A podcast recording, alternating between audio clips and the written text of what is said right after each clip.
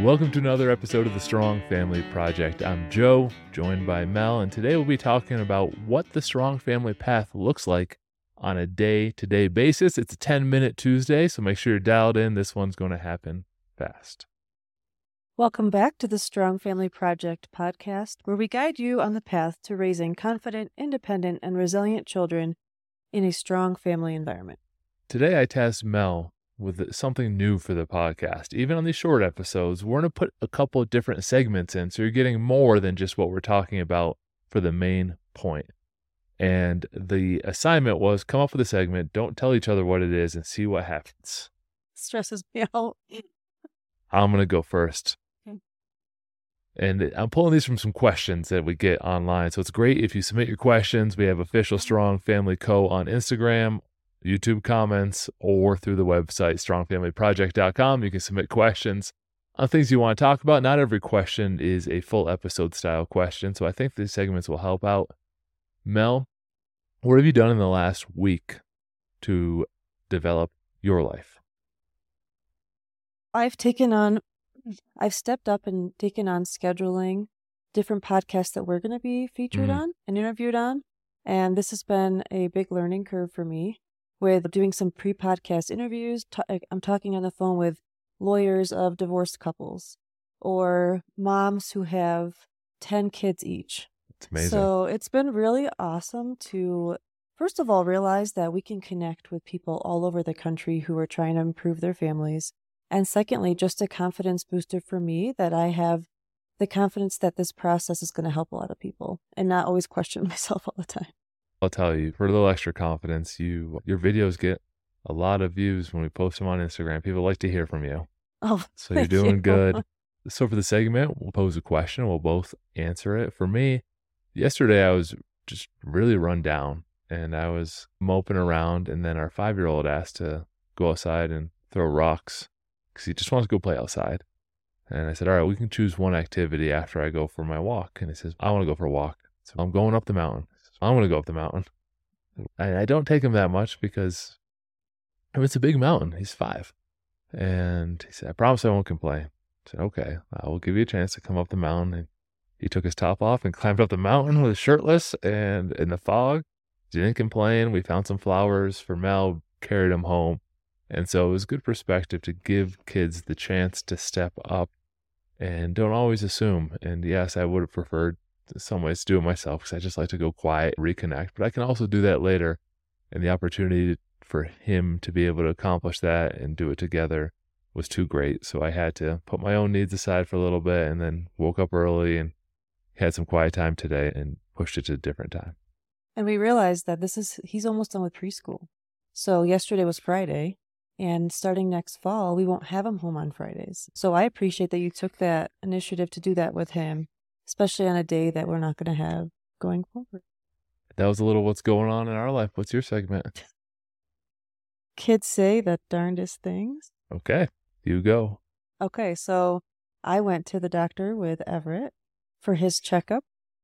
And we joke around about, while we were waiting for the doctor, we were joking around about how I don't want him to grow anymore. He needs to stay little forever because he's so cute and adorable. And he says, Mom, my body does what my body does. And he said it again yesterday. So that's going to be a little theme, I think, for us. yeah, it's very stoic. Just is what it is. All right, this is an interesting one. I'll throw a little bit in before we get into today's topic. And that is yesterday at dinner, Mel got into potty talk.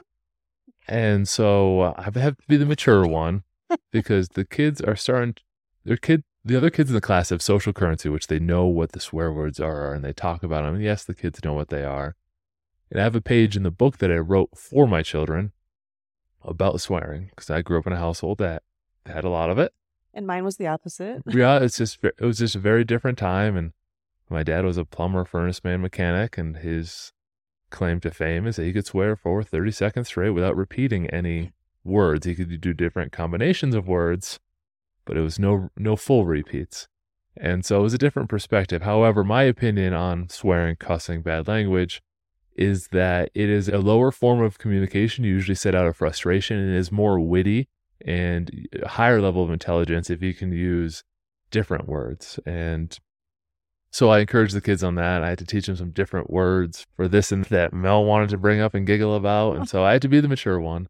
And the kids learned some different, wittier, less offensive type words that they could have their own little version of social currency about with not going out in the world and using language that is low level communication. And I encourage Henry when he gets frustrated to say shucks. He does not like that. He doesn't. Okay. And for those uh, listening on audio, she does it with a hand motion, a little fist going across. Yeah, shucks. Okay. All right, let's get into today's t- topic. Go. Okay, so it, Wait, did you read us in? I did. Go. so I hope this is what was on my heart this last week, where we're presenting this path, these different ideas that can help bring structure to your family life and make it a more strong environment. But on a day-to-day basis, I think it's ex- I think it's fun to look back and see how are we implementing this in a day-to-day basis. So we were going to give some examples. And really this is about if you do the path, any component of it consistently, you will see the fruits of your labor. And there'll be sure, certainly there'll be days when you feel like you're not doing anything right. But other days the kids will say something or do something and you're realizing things are clicking, things are moving forward, and it's really about trusting the process as it is with so many things. So we're going to give a couple examples of that. And I will start with Everett. So, going back to our goal setting system, we set a commitment every week to move a little bit closer to one of our annual vision goals. And for Everett, it's oftentimes something like physical activity. So he'll do this week, I think it's 10 squats and walking to the mailbox and back. And our mailbox is like a half a mile away. So at school the other day, they in preschool, like circle time, they pick a little stick out of a bowl and it tells them what kind of activity to do. So for that particular day that I was there, it was 10 squats. And he looked at me and he said, That's part of my commitment for this week. I just, that was one of those, here's some fruits of our labor. He is implementing and into his daily life the concepts that we're trying to create with him. So that daily commitment, he takes it really seriously Mm. at the dinner table. If when we ask, has everybody done their commitment? And he's, well, I did my squats, but I didn't do my walk. And he makes sure that he gets it done. So for me, that just that little moment at school when he mentioned the commitment, and nobody else necessarily heard it, it was between him and me, but I saw like we're doing something that is planting seeds in him, and he's already conceptualizing it and implementing it into his daily life. So that was a really special moment. And it's because we are consistent with setting commitments at our family meeting. And then at dinner time, we check in if everybody's done their commitment every day. And I should have said this at the beginning. The purpose of us sharing this is so that it's not like a magic wand that instantly changes everything. It's these small little wins that happen day to day that we should spend some time looking forward to have the silver lining in our days. And as I get into Henry, I would suggest if you have your core values set, which is episode one of the whole podcast, to go back and listen to it, choose some family core values. It'd be a great idea to journal on them as a parent. What are the wins of the week in each area? At our family meeting, we asked the kids to share, but it'd be great if you noticed them and then elevated the kids by saying, Hey, I saw you did this. If Mel said to Ev, I saw during, and I heard her do it, but I saw it during fam, during morning circle time in pre-K, they picked squats and you associated that with your commitment, which is part of our goal setting strategy. Every week they try to do something to move them towards a bigger goal that they want to accomplish that year. And so you spending some time to journal so you can see these wins start to accumulate and you see the momentum. If it goes unseen, you'll start to think that it's not working. And these are the little wins that make a huge difference in someone's life as Everett forms habits and as it forms the language around habits that may seem small to us, but it's his first time ever associating it. And it's his first time. It's his third week of ever having commitments because he felt left out that the other kids had him and he didn't. And so he got himself in there. And these are the small wins that will give you a lot of peace of mind parenting. So that's why we're sharing some what to look for during the day. And I want to just add in before you get to Henry, um, when I mix all their names together sometimes. When we were talking about this at the dinner table about Everett, and then yesterday he did so much physical stuff outside. He climbed the mountain with Joe. And one of the kids was like, he's just like a real special kid. And of course he is. But I have to believe that he's making these decisions and these choices because we're implementing the path. I don't want to just be like, we're just lucky that he likes to hike.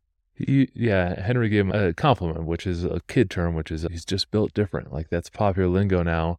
And the reality is he's building himself different. He is not built different. He didn't come out different than every other child. It's that he's on the path and he's gets the benefit of us figuring this out and during his whole life. The oldest child, a lot of parents know this. Yeah, we did our, we glued it together and he gets five or six years of this. And then Henry gets more of it. And then the youngest gets more of it. You can see the difference. And it just takes a little bit more focus then to catch everyone up to speed. But it's not that kids are built different, that you're building them different. So let me get into Henry because it's only 10 minute Tuesday. Thursday night, I was taking Henry to soccer practice, and he took a moment and said, I really appreciate you taking your time out of your day to take me to soccer practice. And I said, I really appreciate that. What prompted you to say that today? And he said, well, I want to work on more being, having more gratitude during my day because it's something that's important to our family. And he identified, he said, Hey, I'm good at dinner time. I'm always thankful for the food that's on the table, but I don't always do it in the rest of my day. And it was just unprompted. We were merging onto the highway and he took some time to show some gratitude. And it was great to see that impacting his life to be thankful for things versus taking things for granted. And I think in the long run, and we've talked to a lot of people about this on other podcasts as well that we've been fortunate enough to be guests on that we don't want kids to grow up entitled like just assume all this stuff is given to them if yes you can be give your kids things they showing gratitude is a powerful piece of that i'm going to talk about logan a little bit and this relates to the evening debrief so it's a really good one to go back and listen to. It's about when we sit down. I sit down usually in the evening after I put Everett to bed. I sit down with Logan and Henry. We do a little prayer, and then I read them a chapter of a book. And usually during prayer, they share something they're grateful for. And Henry will often sound like, I'm grateful I got to play soccer at recess, and then this thing happened at recess. And usually he'll go into something that was going on that day. This particular night, Logan was seemed anxious and he was saying, I'm hearing all these different things on the bus and middle school stuff and but he didn't want to get into it. And I didn't my first reaction as a mom is I want to push him. I want to, him to tell me right now what's on his mind, but it just didn't seem ready. And I, maybe he didn't want to talk about it in front of Henry. I'm not really sure. So that t- night I went to bed and I thought, I feel really terrible that I'm not making one on one time with Logan. I think sometimes I lump the older ones together where they really might need their own individual time with me. So this path is constantly evolving. So the next morning I had noticed that Logan was setting his alarm early for some reason and I get up at 5:30 and he came upstairs the other day at 5:45 and I thought maybe he'll do that again.